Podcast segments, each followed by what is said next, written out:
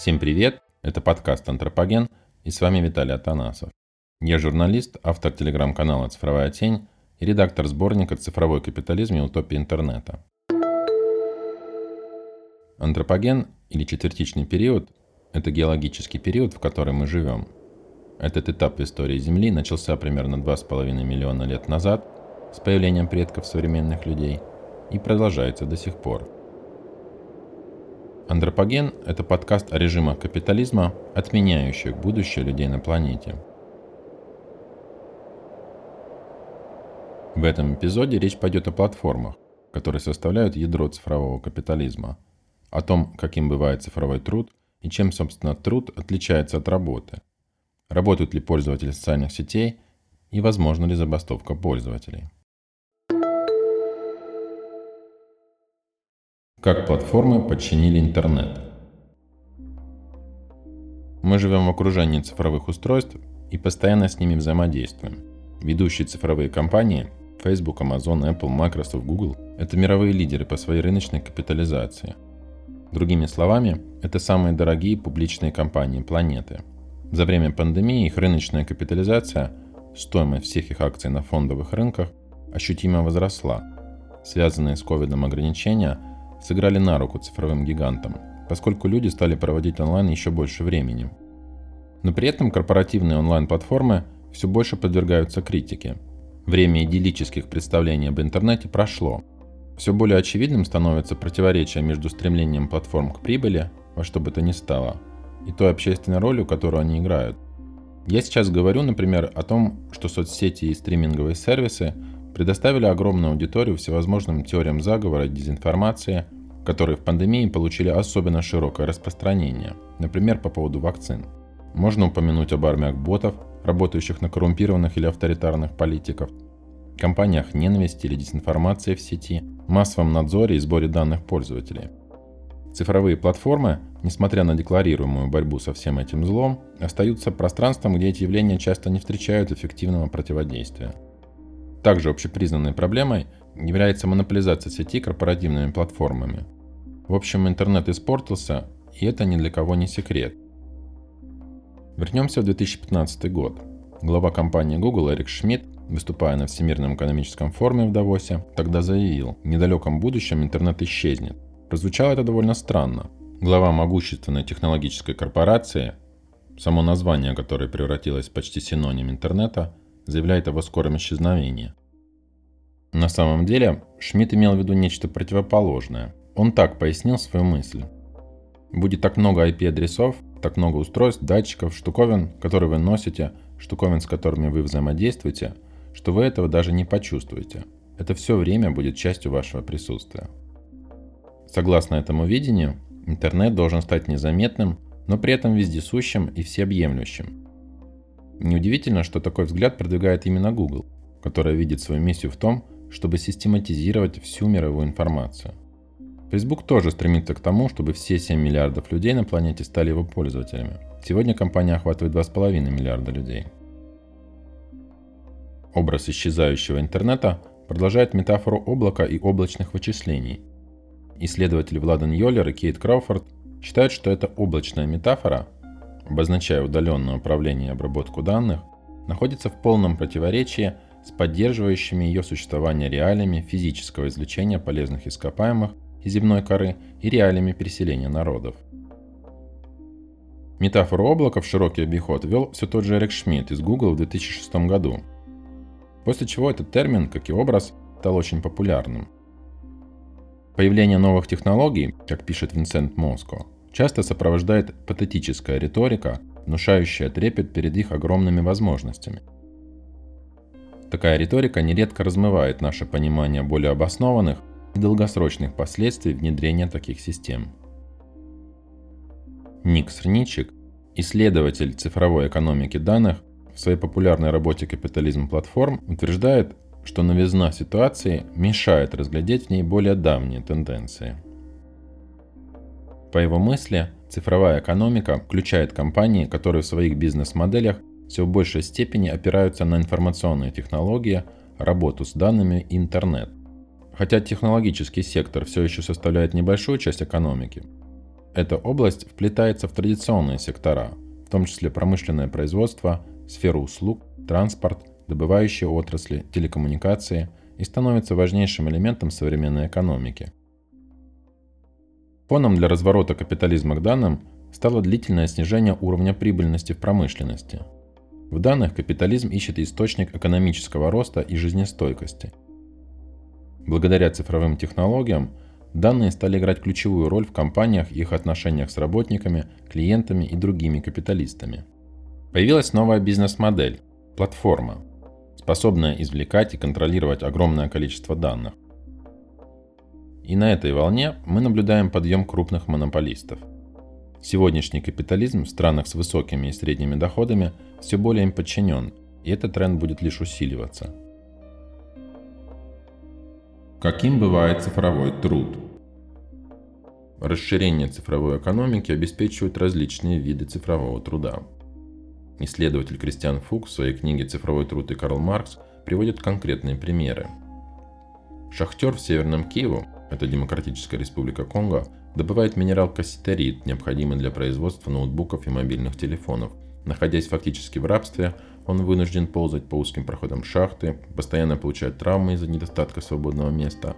Когда шахтер возвращается с добытым касситеритом, вооруженные солдаты отбирают его, оставляя его семью голодной.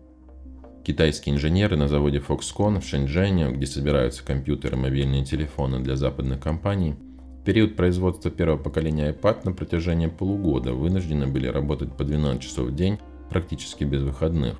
Они получали выходной раз в две недели. Камбоджийский монтажник, занятый в сфере информационных и коммуникационных технологий в Кремниевой долине, подвергся воздействию токсических веществ, но, как его коллеги, опасался заявить об этом работодателю из-за страха потерять работу. Проектный менеджер в индийской IT-компании работает с 8 утра до 10-11 вечера, 5 дней в неделю. В любой момент ему может позвонить вышестоящий менеджер. В этих условиях почти не остается времени на семью или увлечения.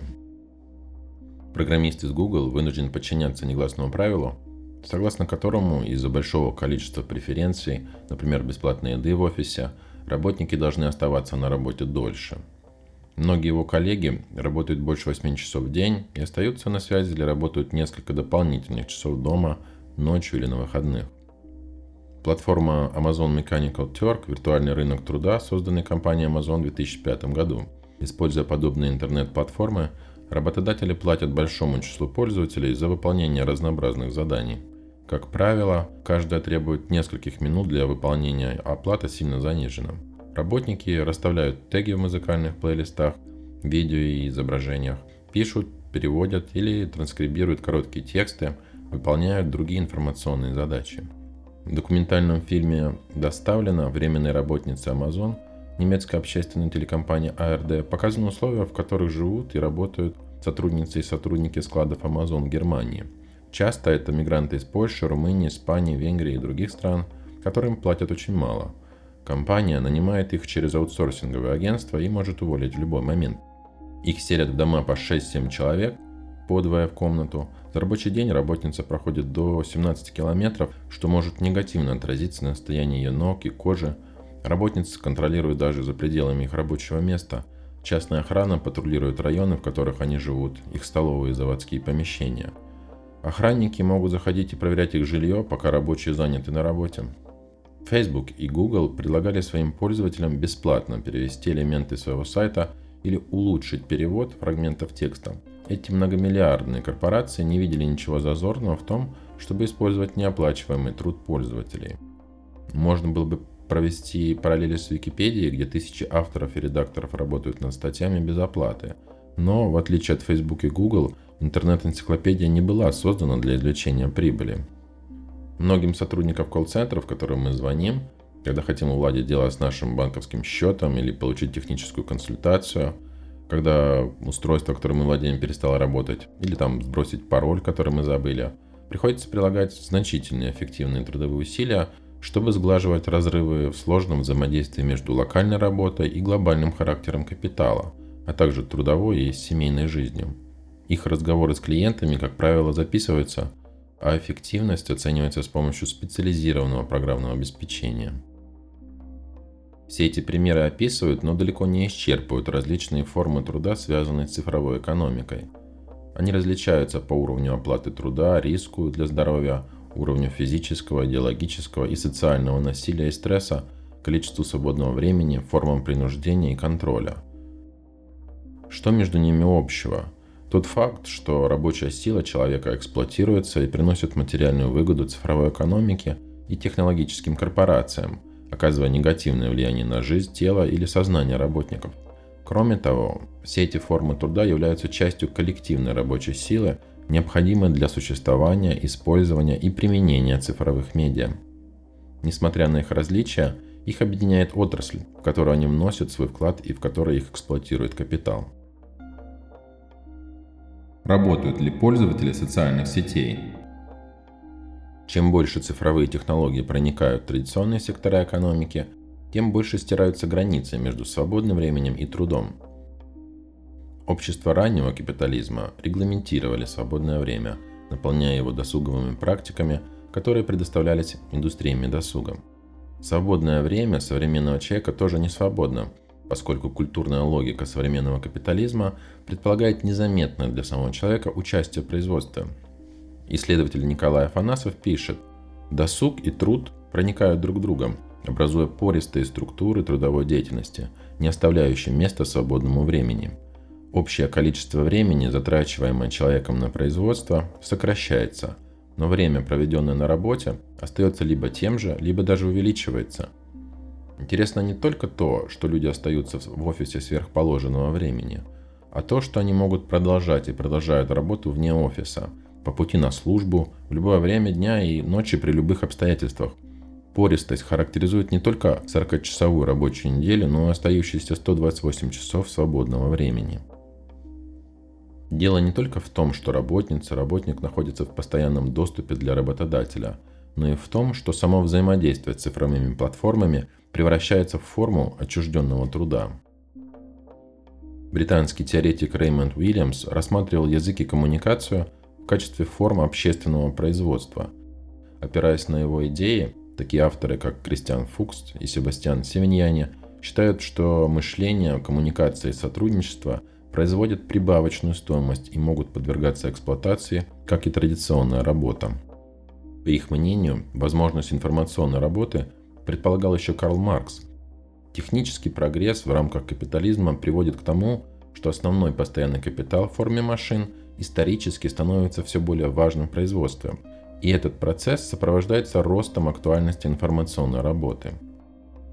Таким образом, если такие виды деятельности, как мышление, коммуникация и сотрудничество, являются формами работы, то взятые вместе они формируют информационную работу. Познавательная работа создает идеи, коммуникативная работа создает значения, а совместная работа создает информационные продукты, обладающие общими и совместно созданными значениями, говорят Фукс и Савиньяне. Эти авторы разграничивают понятия работа work и труд labor. Работа – это сознательная деятельность, которая трансформирует и организует природу таким образом, что в результате люди производят средства к жизни или свою материальную жизнь как таковую. Работа имеет одновременно как антропологическое, так и историческое измерение – ни одно общество не может обойтись без деятельности по производству продуктов, удовлетворяющих человеческие потребности. Но в конкретных обществах работа приобретает свою историческую специфику, такую как рабский труд, домашний труд, наемный труд и так далее. Труд – это неизбежно отчужденная форма работы, в которой люди не контролируют средства и результаты производства и не владеют ими. Это историческая форма организации работы в классовых обществах. Работа, по контрасту, это гораздо более общее понятие, общее для всех обществ.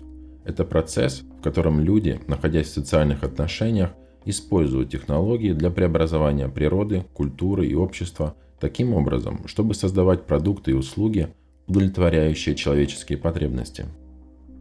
Посткапиталистическое общество, преодолевшее дефицит, преобразует и заменит работу, организованную как отчужденный труд, Работает как творческим самовыражением, self-activity, считают Фукс и Севиньяне. В этом контексте они предлагают уточнить перевод знаменитого фрагмента из третьего тома «Капитала», приводя его в следующем виде. Царство свободы начинается в действительности только там, где заканчивается труд, который является формой работы, диктуемой нуждой и внешней целесообразностью. Как создается стоимость в социальных сетях?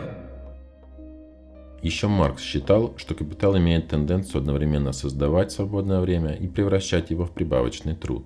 Другими словами, если благодаря техническому прогрессу свободного времени становится больше, капитал стремится превратить его в товар. Так Фукс объясняет появление игрового труда, play labor, цифрового труда и производства потребления, prosumption. С этой точки зрения, корпоративные социальные сети – это пространство для эксплуатации новых форм прибавочного труда в капиталистических условиях. Но также они являются зародышами общества, в котором необходимое рабочее время сведено к минимуму, прибавочное рабочее время упразднено, а творческая деятельность формирует человеческую жизнь. Возникновение социальных сетей не противоречит марксистским концепциям рабочего времени и закона стоимости. Основная стратегия накопления капитала для корпоративных социальных сетей состоит в использовании таргетированной рекламы. Чем больше времени пользователь проводит в Facebook, тем больше данных о профиле, просмотрах, общении, поведении, контенте он или она генерирует. Именно эти данные предлагаются в качестве товара рекламным клиентам соцсетей. Чем больше времени пользователь проводит в сети, тем более точным будет таргетинг рекламы, которая ему демонстрируется.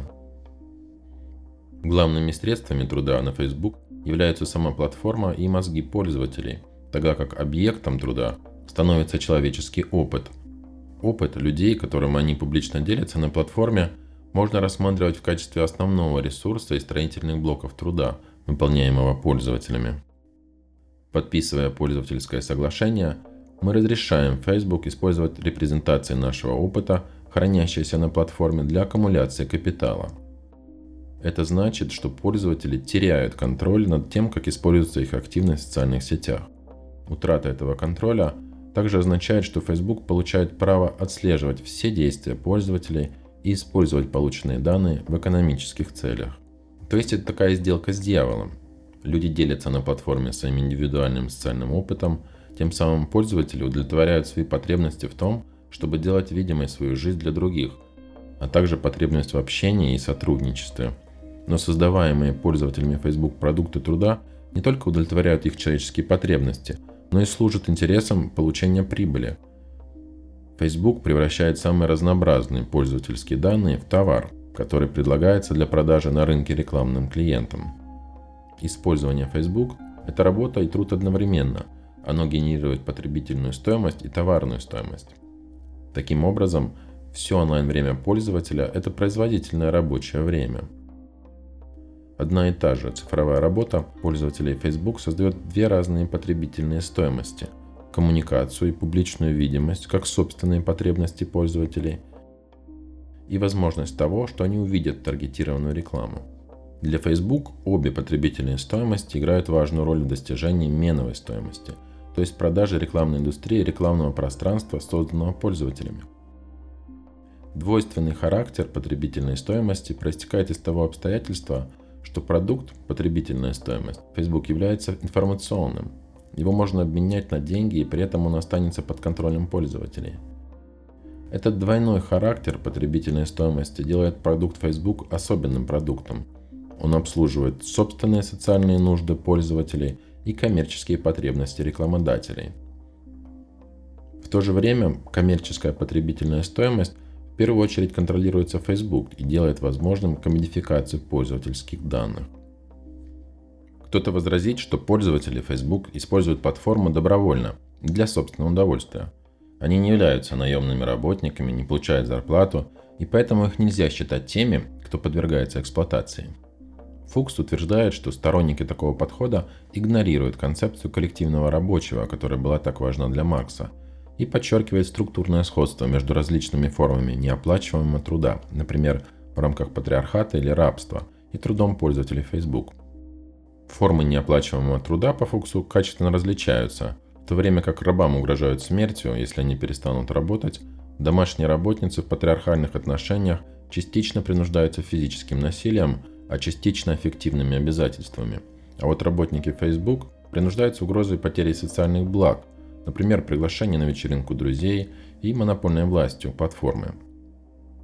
В свое время автор работы о политэкономии медиа Даллас Смайт доказывал, что основным товаром коммерческих медиа является их аудитория.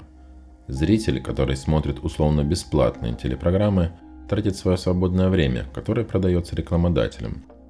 Некоторые критики Смайта ставили под сомнение идею о том, что аудитории медиа работают, эксплуатируются и производят прибавочную стоимость, отстаивая более ортодоксальный взгляд о том, что медиабизнес конкурирует за ресурсы промышленных капиталистов, помогая им увеличивать продажи, тогда как прибыль медиакомпании – это доля прибавочной стоимости промышленного капитала. В таком случае рекламу тоже нужно рассматривать как непроизводительную форму поглощения прибавочной стоимости. Фукс с этим не согласен. Для него реклама, будучи созданием символической идеологии товара, также является деятельностью по генерации стоимости. Символическая стоимость устанавливает связь и является посредником между потребительной стоимостью и меновой стоимостью. Она помогает осуществить обмен, при котором потребители получают потребительную стоимость, а капиталисты – деньги. В этом контексте можно говорить об обещании потребительной стоимости товара. Идеология продаж и рекламы, связанная с товаром, обещает, что благодаря определенным функциям он улучшит качество жизни. Тем самым рекламная идеология скрывает меновую стоимость товара за обещаниями. Производство символической стоимости товара, обещание потребительной стоимости, требует рабочего времени, пишет Фукс. Коммерческие медиа связывают товарные идеологии с потребителями. Они транспортируют идеологии потребителям. Работники такого рекламного транспорта не перевозят товар в физическом пространстве из пункта А в пункт Б, а скорее организуют коммуникационное пространство, которое позволяет рекламодателям давать свои обещания в отношении потребительной стоимости потенциальным клиентам. Для Фукса пользователи и сотрудники Facebook – это своего рода транспортные работники, передающие обещания о потребительной стоимости товарной идеологии потенциальным потребителям. Труд по транспортировке Facebook и других социальных сетях – это коммуникационный труд. Как писал Даллас Смайт, аудитории работают, чтобы продавать вещи самим себе. Возможно ли забастовка пользователей? Если пользователи являются производительными работниками, это значит, что они могут остановить работу корпоративных социальных сетей, отказавшись от цифрового труда. Забастовка пользователей для Facebook означает немедленные денежные потери – если забастовку начнут наемные работники компании, платформа все еще будет в сети и может, по мнению Фукса, быть использована для эксплуатации пользователей. Экономическая власть пользователей в том, что они создают стоимость. Другой политической мерой, согласно этому пониманию, может быть использование программного обеспечения для блокировки рекламы на веб-сайтах, посещаемых пользователями. Использование программного обеспечения для блокировки рекламы – это борьба цифрового класса, считает Фукс. Оно отключает монетизацию персональных данных Facebook и других платформ путем блокировки таргетированной рекламы. С одной стороны, Фукс считает, что логика, по которой функционирует таргетированная реклама на YouTube, Facebook, Google и подобных платформах, превращает человеческое самовыражение и деятельность в товар. С другой стороны, он отмечает, что платформы, как YouTube, социализируют человеческий труд и имеют потенциал для развития работы как искусства или игры. Как реализовать этот потенциал в полной мере? Средства коммуникации, являющиеся средствами производства, YouTube и другие интернет-платформы должны стать общественной собственностью. Интернет из корпоративного интернета должен превратиться в интернет, основанный на всеобщем достоянии, поддерживаемом творческой работой пользователей. Необходимо вернуть обществу контроль над производственными процессами, поддерживающими существование интернета и цифровых медиа, шахты, заводы по сборке оборудования – компании по разработке программного обеспечения должны принадлежать, контролироваться и управляться кооперативами работников. Кооперативами, базирующимися на производстве не для прибыли, устранении частной собственности и товарной логики. Больше на эти темы можно почитать в сборнике «Цифровой капитализм и утопия интернета». На территории Украины его бумажную версию можно получить бесплатно. Электронная версия доступна для скачивания онлайн. Ссылки ищите в описании. Следующие три эпизода будут посвящены искусственному интеллекту в цифровом капитализме. В ближайшем выпуске речь пойдет о том, что такое искусственный интеллект и машинное обучение, станут ли они новым электричеством, кто контролирует индустрию искусственного интеллекта и кому принадлежит облако, и почему благодаря искусственному интеллекту капитал становится автономным. Спасибо за внимание и до новых встреч.